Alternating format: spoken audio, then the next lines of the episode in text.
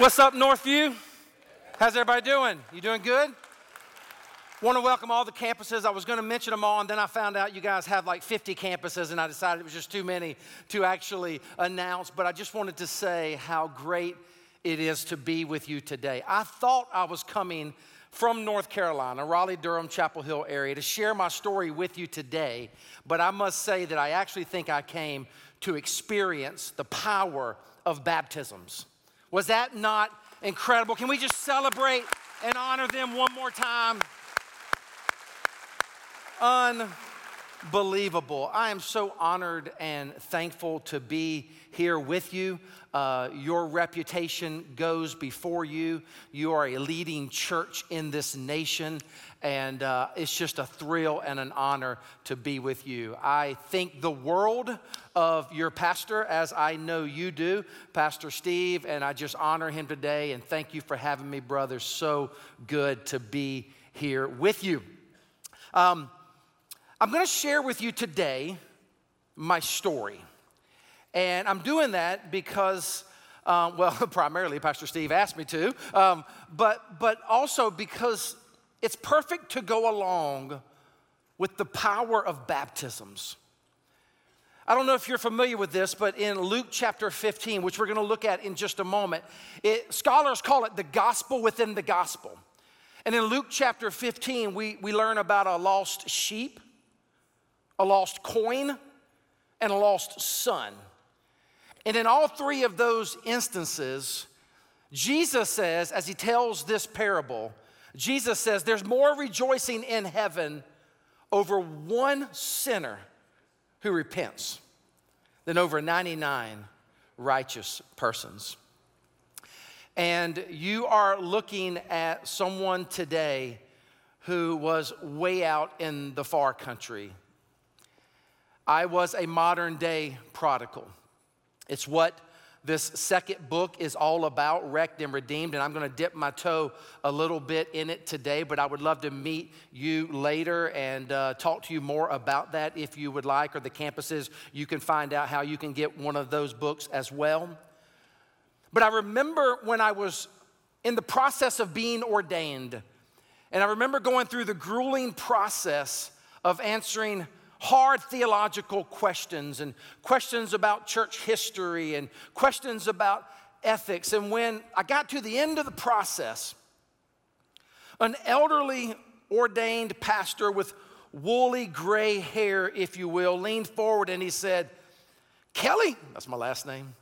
He said, Kelly, you obviously know these questions, but what I want to know is, I want to know your story.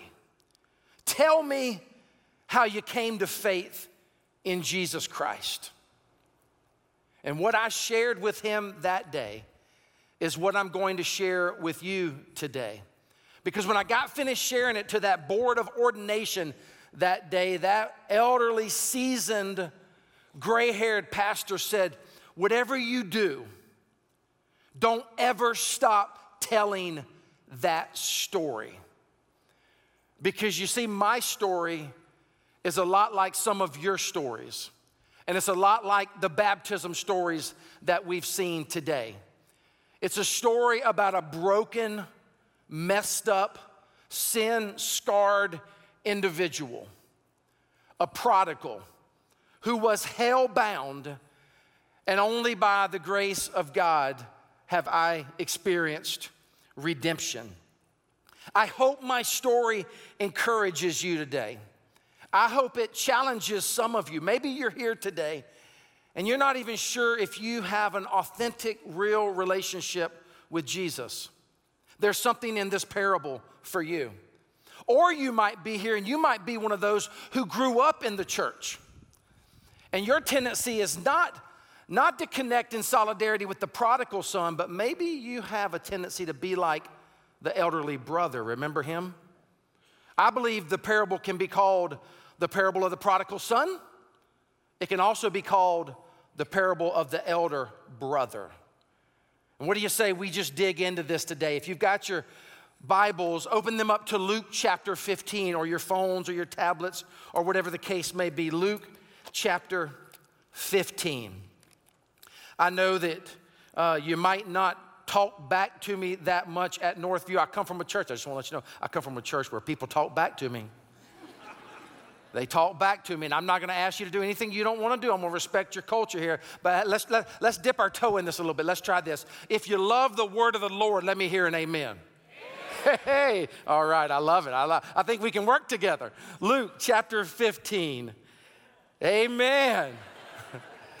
now, you, you know the, the passage of Luke chapter 15. Like I said, it follows the parable of the lost coin and the parable of the lost sheep. And, and then Jesus tells the parable of the lost son. And the central message in all three of those parables, again, often referred to as the gospel within the gospel, the central message is that which was lost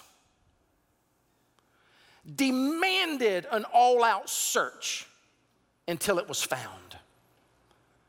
And in Luke chapter 15, verses 21 through 31, you know the story. Uh, and, the problem with knowing a story as well as we know this story is that the familiarity of the text can actually work against us. So, why don't we pray right now before we get into the word and ask God to speak to our hearts? Will you pray with me?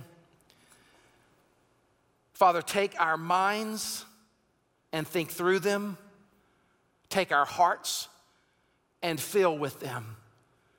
Lord Jesus, take my lips and speak through them today. For if you do not speak, then absolutely nothing of any significance will have been spoken. And I pray this in Jesus' name. Amen. So the prodigal comes to the dad one day and he says, Hey, dad, I have an idea. why don't you go ahead and give me my inheritance? Now, in that culture, I guess a lot like it would be today, if you said that to your dad, particularly in that culture, you were basically saying, Hey, dad, eh, why don't you act as if you were dead? Go ahead and give me my inheritance. The boy takes it, he goes out in the far country, wild, and, and as the old King Jimmy used to say, the King James Version, riotous living. But we pick up in verse 21 as the son gets to his wits' end, he's, he's at rock bottom. He comes back to the father. The word of the Lord says "As The son said to him, Father, I have sinned against heaven and against you. I am no longer worthy to be called your son. But the father said to his servants, Quick, bring the best robe and put it on him. Put a ring on his finger and sandals on his feet. Bring the fattened calf and kill it. Let's have a feast and celebrate. For this son of mine was dead and is alive again. Let the church say amen. He was lost and is found. So they began to celebrate. Meanwhile, the older brother was in the field. When he came near the house, he heard the party. He heard the music and dancing. So he called one of the servants and he asked him what was going on. Your brother has come, he replied, and your father has killed the fattened calf because he has him back safe and sound. The older brother became angry. Imagine that. And refused to go in. So his father went out and pleaded with him. But he answered his father, Look, all these years I've been slaving for you and never disobeyed your orders. Yet you never gave me even a young goat so I could celebrate with my friends. But when this son of yours, who has squandered your property with prostitutes, comes home, you kill the fattened calf for him. My son, the father said, You are always with me, and everything I have is yours. But we had to celebrate and be glad because this brother of yours was dead and is what, church? Alive again. He was what? And he is found. My story is one of great lostness and brokenness. I was born in Sumter, South Carolina. Do we have any South Carolina people in the house? Just curious. One, two, kind of what I expected. I met a staff person earlier. He's from, he's from a, uh, a uh, Florence area, so that's three. Praise God. I was born and raised in Sumter, South Carolina. Grew up in a in a very southern culture of hunting and sports. My dad coached uh, us in baseball, basketball, and football. It was a, a normal home, if you will, just uh, on face value, whatever that means anymore. What does normal mean anymore, right? In the home. But it, we had a pretty normal upbringing in the South. But the, the difference between maybe my story and maybe your story is we didn't grow up in the church. I never grew up hearing about God. I never learned about the gospel of Jesus Christ. It's, it's not like we were de-churched or unchurched, turned off by the church. We were never churched. At the age of 12 years old, I went to the Little League World Series and went to the championship game. We lost that game. I pitched in that game. We lost that game, and I'll never forget it. It, it broke my heart. And I don't know if there's any connection with what I'm about to say, but, but at the age of 11, going on 12, with that loss, came a lot of losses in my life. And I started to make a, a bunch of bad decisions. By the time I was in the sixth grade, I was doing drugs. I know, hard to imagine. Some of you have kids, and, and, and, I do too, and I just cannot imagine me doing that at that age. By the time I was in the seventh grade, I was doing LSD. I was doing large amounts of cocaine, and I was um, just heading in the wrong direction with the wrong group of people. By the time I was in the ninth grade, I started doing the drug that really about took my life on many, many occasions. I was smoking crack cocaine by the time I hit the ninth grade and the 10th grade. I'm so embarrassed. Even today, I feel shame when I stand up here and share this with you. But by the time I was in the ninth and 10th grade, I was intravenously injecting heroin and cocaine into my body.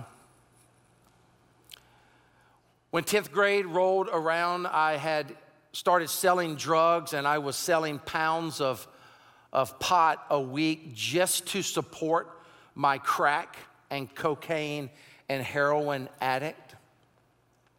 I, I had gone from taking drugs to feel euphoria to taking drugs to feel normal.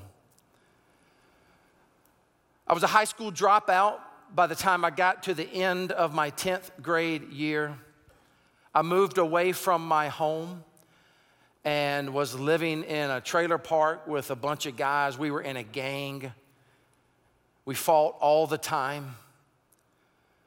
I even had memories today as I flew here early this morning, memories that I haven't thought about in a long time and don't even know that I've ever really shared it in my testimony as I've shared my testimony now, probably a hundred plus times. I, I, don't think I've ever shared this. I, I remember breaking into homes. Again, a lot, lot of just shame even sharing this with you. Breaking into homes and destroying people's homes when they weren't there and taking everything I could out of their home, going and selling it in different towns and cities in South Carolina so that I could just support this addiction that was out of control. My life consisted of fighting, fighting myself. I didn't know it back then, fighting God. Bottom line, I was a modern day prodigal son. I was a sin scarred, broken, angry, hell bound prodigal who had no idea that there was a God who loved me had no idea that there was a God who sent his one and only Son, Jesus Christ, to die on a blood-stained cross for the forgiveness of my sins. Had no idea there was this thing called church where you could have community and family and love. And by the time I was supposed to be in the 11th grade, going towards my senior year, September 23rd is when it all started to crumble down. September 23rd, I had been up for like 48 hours straight, no sleep. Had been doing this terrible cocktail of cocaine and heroin, pulled into the parking lot of a Burger King in Sumter, South Carolina, went into the stall of the bathroom where I injected another hit, if you will, of this deadly cocktail, and I overdosed. I don't remember much of what I'm about to tell you. The police report told me about it later, but I do remember bits and pieces. As I'm overdosing in the stall of the Burger King parking lot, I remember falling in the stall and face planting in the stall. I remember trying to crawl out of the stall, and I finally got to the door where I think I stood up and, and made it to my car, which, by the way, was a 1968 pearl white Mustang, and it was awesome. Just saying. The awesome car was about to be destroyed. I jumped in the car and I'm coming in and out of this overdose. And this had happened to me a few times before, but I really thought this was the end of the road for me. And so I got in my car and I tried to drive out of the parking lot. So I went around the back by the drive through and I, I hit an elderly couple. So terrible. Um, now, Roz, as I just said that, you, you might have thought that I hit, I hit their car. Just for the sake of truthfulness, I didn't hit them, thanks be to God, right? But the way that just came out, I think you were thinking I hit them. I hit their car. They got out of their car, and the, the elderly gentleman came to my side of the car to try to get the keys out. He was trying to stop me. He knew something was wrong. I spun out of there, hit Broad Street, which I know means nothing to you folks in Indianapolis here or wherever you're watching this but I hit Broad Street, which was the main thoroughfare through Sumter, South Carolina, went down to the next intersection, ran a, a, a red light, and had a massive collision there in that intersection. Took a right um, and turned and went about another half a mile. My car was barely able to drive at this point in time, but I didn't know any better. I was driving it got into another accident, hit a car head on. You, you can look at pictures of that 1968 pearl white, awesome Mustang, and it's absolutely a miracle that anybody walked out of it. Would have continued on, but my car wouldn't go any further. And so I get out of the car and I'm face planting again right in the middle of this boulevard. Cops come flying by, going to the first hit and run, and, and notice there I am. So they, they surround my car, they handcuff me, they throw me in the back seat of this police car, and I'm watching them pull out pounds of marijuana and put them on the hood of my car, and, and heroin and cocaine and syringes. And, and I think I'm done. And I decide that I'm gonna run, and so I with handcuffs on in the back of the car. I unlock the car and I get out and I take off running, and they chase me through a field and over a fence. Finally, caught me, roughed me up a little bit, put me in the back of the police car, and this time they, they put this big, burly police officer beside me. I wasn't going anywhere this time. And there I was, Make a long story short, the yogurt had hit the fan and I was done. I was put in jail. This was the sixth time I had been arrested in seven years. And nobody was going to get me out this time. I was facing possession of marijuana, possession of cocaine, possession of heroin, three hit and runs, resisting arrest. Oh, get you some of this. Changing lanes unlawfully. really? they were going to throw the book at me, and they should. And so I went, and there I sat in a small jail cell. It was probably just about the size of this little area right here maybe six by eight. My friends weren't going to get me out. I was facing $10,000 bond. I was facing 10 years in the state penitentiary, and I was stuck. And I was at the lowest point of my life. Almost died in jail, wanted to die. But God. Everybody say, but God. I was just in Pastor Steve's office and there was a mug on the desk and it, it, it said, but God. And I thought, there it is, but God. A man came by my jail cell. He was the chaplain, Chaplain Ray Jones. And Chaplain Jones gave me my first Bible ever. I still have it to this day. It was red leather Bible, red word, red, uh, red word version. The words of Jesus were in red. And he gave me the Bible. I didn't know, I didn't know anything about the Bible. I said, Where do I begin? He put me on the Gospel of John. I read John 3:16, for God so loved the world that he gave his one and only son that whoever believes in him shall not perish but have everlasting life. I read John 14, 6. Jesus said, I'm the way, the truth, and the life. No one comes to the Father except through me. Then he'd come by on a regular basis. I said, What next? He sent me to the Gospel of Luke. I read things like Luke 19 10. Jesus said, I've come to seek and save that which was lost. Got finished with that. I said, Now what? He said, Romans. I read the book of Romans. And I sat there day after day after day just reading the Bible. And then one day he came to my jail cell. He knew that my court date was the following Friday.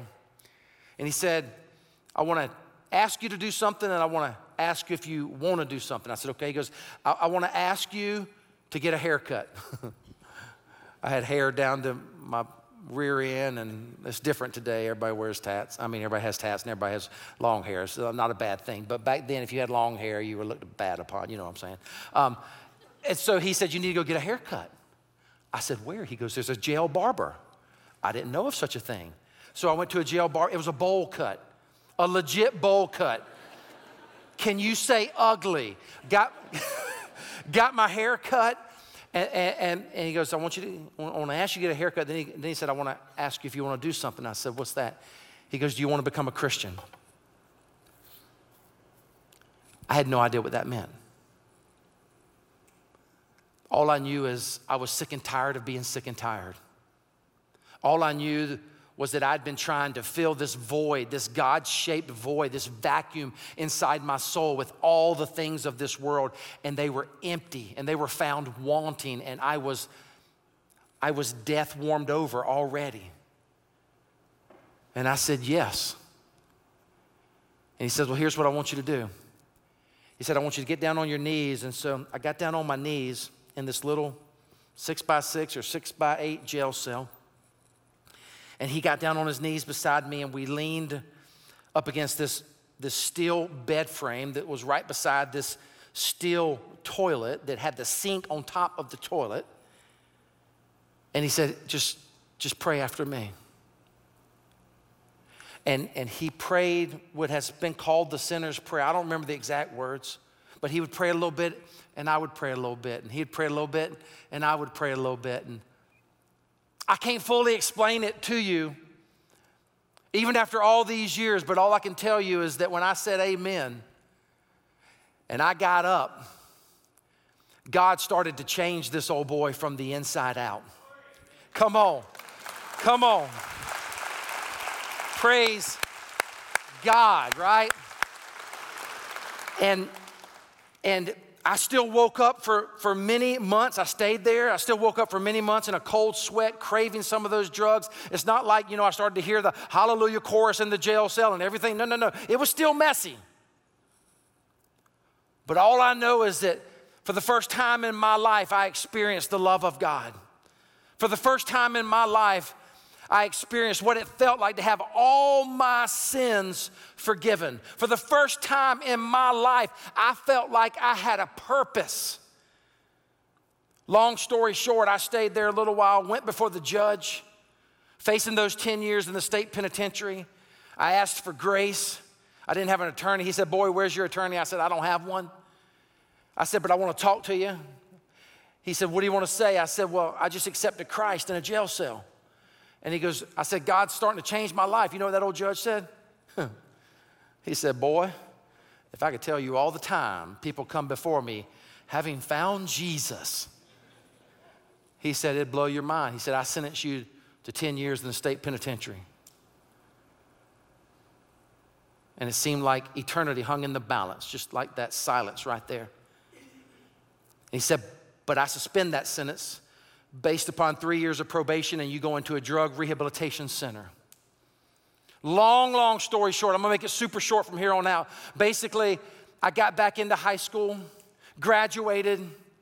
Two years late, I, I was that 20 year old in high school graduating, you know what I'm saying? I was that dude. Got into the University of South Carolina on academic probation because I worked really, really hard, but I did finally get into the University of South Carolina. Declared my first major. Check this out my first major in college was pharmacy. Are you kidding me? Like, really? I don't know what I was thinking. I guess subconsciously I thought I had dealt drugs plenty, long enough illegally. It was time to prescribe some legally, you know what I'm saying? Did that for a couple years, made it into pharmacy school, and was traveling around the state of South Carolina on a weekly basis, sharing my testimony in high schools and churches and auditoriums. I didn't care what I'd get, I didn't care who I was speaking to. If God opened up a door, I said, God, I'll go speak for you. One day I spoke at a church and they gathered around me after I spoke. And they said, We want you to be our student pastor. I was like, I'm in pharmacy school. They gave me the salary. I was like, okay, it'll help me get through pharmacy school. It was totally, totally secular in my thinking. I was just thinking money for pharmacy school. But I got in that church, and within a few months, the pastor of that church asked me to preach on a Sunday morning. And I preached for the first time, and I can't explain it. All I know is that the moment I stood up there that day to preach, I knew that I was going to spend the rest of my life preaching this glorious gospel of Jesus Christ.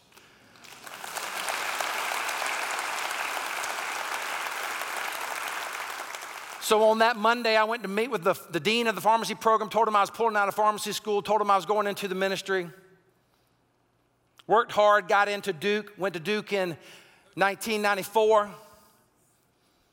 Got my first master's there between 94 and 97. 97 and 2000, got my second master's. They offered me a scholarship to stay on and do a second one. Then I went and did my doctoral work up at Asbury Theological Seminary in Kentucky. And then I started New Hope Church in 2002. And I don't tell you any of that if you hear anything today, please hear this. I don't tell you any of that to focus any of the attention on me. I tell you that to demonstrate how God can take a dead man walking and give him new hope. I tell you that story to point out that God can take a juvenile delinquent in and out of jails in the state of South Carolina and transform him into a grown man, a husband of one, a father of five, a preacher to anyone who will listen to the greatest story ever told. Yes, I just said I have five children. Some of you are like, really? People ask me all the time, Pastor, y'all know what causes that? Yes, we just haven't been willing to give it up. I don't tell you any of that to put any of the focus on me. I tell you that story to remind you that God, but God, but God can take a drug addict and fix his deepest yearnings of his soul, not with drugs, but with a living relationship with Jesus Christ. I tell you that story to demonstrate firsthand how God can take a high school dropout who was overdosing on drugs and by the grace of Jesus Christ, use him to bless people with the best news the world has ever known that God loves everyone and God will redeem you. It doesn't matter how wrecked your life is. That's why I called the book. That's why I titled the book Wrecked and Redeemed. Because it doesn't matter what you come here today with, wherever you are at any of our campuses, or maybe you're watching this online. You see, the truth is, we all have wreckage in our lives, we all have brokenness in our lives. And you might be here today and you might be a prodigal in some ways, or you might be here today and you might suffer like the elderly brother. This passage offers grace and goodness and mercy and compassion to every single person, regardless of where you are today. So, hear me out, beautiful people of Northview. Ours is a God that can redeem any and every area of your life if you will give it to Him today. You see, the prodigal son was way out there in the far country. He had to reach a point where he turned toward the Father. But when he turned toward the Father, it was there that he found compassion. It was there that he found grace. It was there that he found forgiveness. Listen, the world is changing at a Mach 5 speed. Have you noticed this? I mean, guys, think about this. We're now going to space. I know you saw this. We're going to space in 10 plus minutes and back. Everything's changing. But I flew into Indianapolis to remind you that God is still the same. He was the same yesterday, today, and tomorrow. And He is still a good and faithful and powerful God in the midst of all of our change. Paul would say it like this in Colossians He is the image of the invisible God, the firstborn over all creation. This is an amazing passage of Scripture. For in Him, all things were created, things in heaven and on earth, visible and invisible. Whether thrones or powers or rulers or authorities, all things have been created through who? Through Him, through Jesus, and for Him. He is before all things, and in Him all things hold together. And He is the head of the body, the church. He is the beginning and the firstborn from among the dead, so that in everything, everybody say everything so that in everything he might have the supremacy. For God was pleased to have what? All his fullness dwell in him. And through him to do what?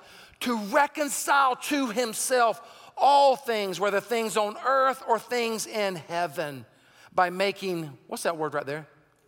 By making peace through his what? Blood shed on the cross. Let's continue. One more? Yeah, you go. Once you were alienated from God and were enemies in your minds because of your evil behavior. But now, everybody say, but now. But now he has reconciled you by Christ's physical body through death to present you holy in his sight without blemish. Just, just let that wash over you. Like you're here today. Some of you, some of you are here today, you might feel guilty. Listen, God wants you to leave today without blemish and free from accusation. There is therefore now no condemnation for those who are in Christ. If you continue in your faith, established and firm, and do not move from the hope held out in the gospel this is the gospel that you heard, and that has been proclaimed to every creature. Now, watch this. Under heaven, and of which I, Paul, have become a servant. If you were to look in this Bible, or any of the other Bibles that I tend to read in different places, I have them in my house and in my office and in my study.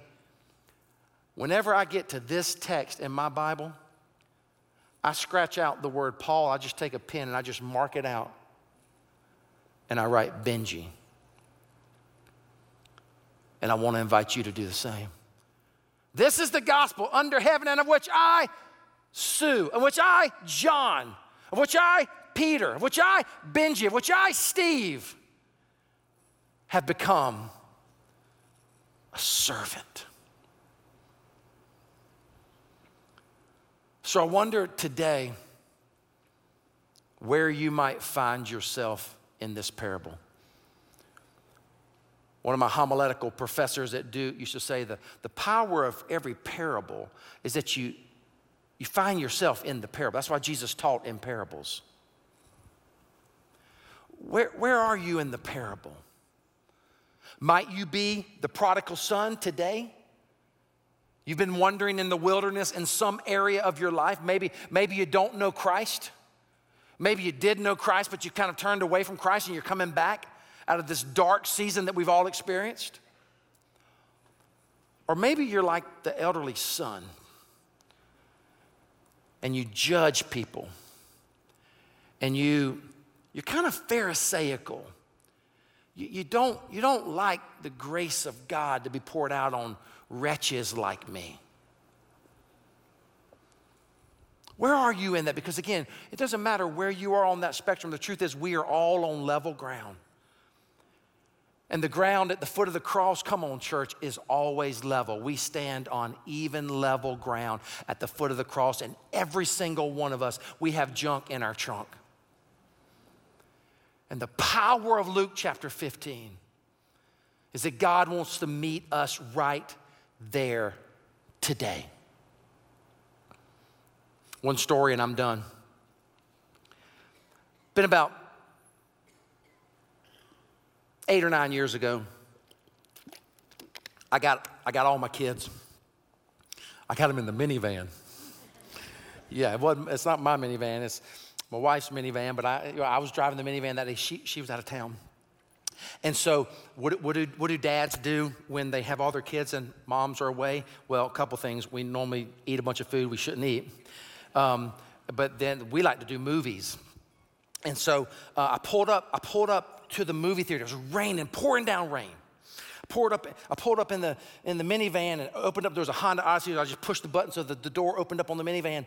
And um, they all got out and I, I gave them my credit card, right? I gave my oldest boy my credit card and I said, hey, hey, six tickets, six tickets, five kids, one adult. And they jump out. I said, hey, Benjamin, five kids, one adult. And they all take out. Josh, my youngest, stays in the minivan with me because he's young, right? So they, they take out, they go to buy the tickets. He's, he's running off. I go, Benjamin, don't, don't forget, one adult, five kids. And so then Josh and I went and parked. And so I, I, I grabbed Josh and I pick him up. And, and back in those days, Josh had a little stuttering problem. And, and as cute as he could be, he's overcome it now. But my youngest had a little stuttering problem. And I'm just hustling, you know, I'm trying to get the stuff and I'm grabbing him. All the other ones, are they already in there, they bought the tickets. So I grabbed Josh and trying to close the, the door and it's raining. And Josh is trying to get my attention. He goes, Dad, Dad, Dad, Dad, Dad. Dad, Dad. I said, Yeah, Josh, what's up? We got to go. What's up? What's up, man? Dad. How, how do you know how many kids you have?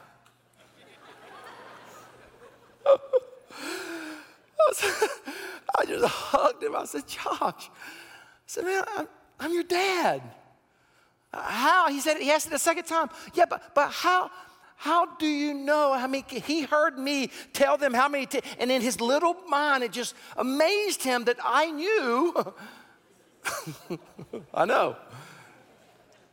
But I'm carrying him up to the theater in the rain, and, and the Lord spoke to me, spoke to my heart, and it's as if I heard the Lord say, See, I'm like that. In, in the same way that it blows little Joshua's mind that you, you know all your kids intimately and you know how many you have. And the Lord spoke to my heart and said, I'm the Heavenly Father of the world. And I know all my kids. And I love them intimately. I know them by name. The Bible says that He formed you and He formed me and He formed everyone in their mother's womb.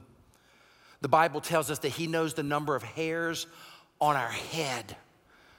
And the Lord said, I know my kids like that. Why do I tell that story? Because it doesn't matter where you are today, what level you're sitting on, what campus you're sitting on, whether you're out somewhere in the public watching it on your phone or, or you're in your house watching it on a computer. It doesn't matter. You are God's kid.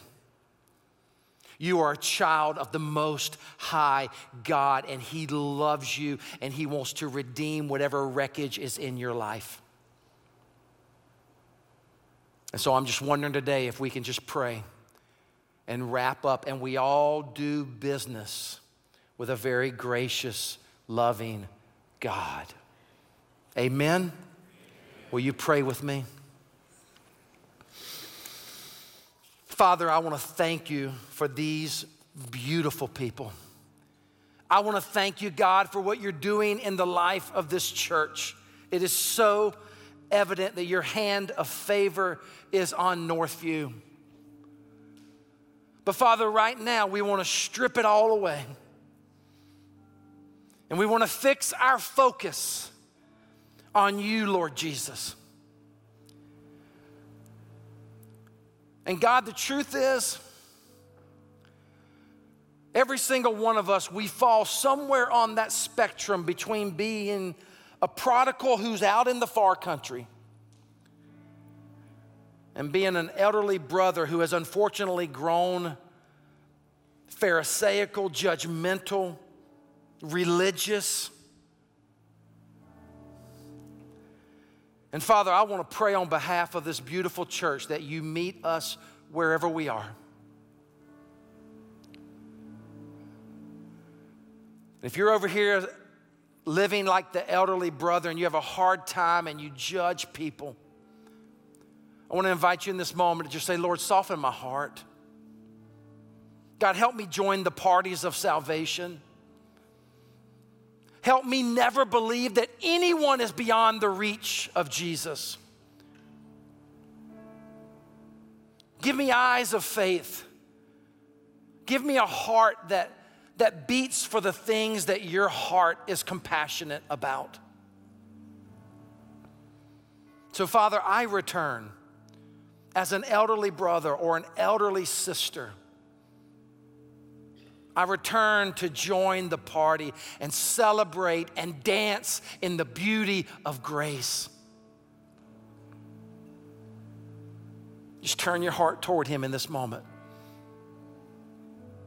Say, Father, receive me. I'm sorry.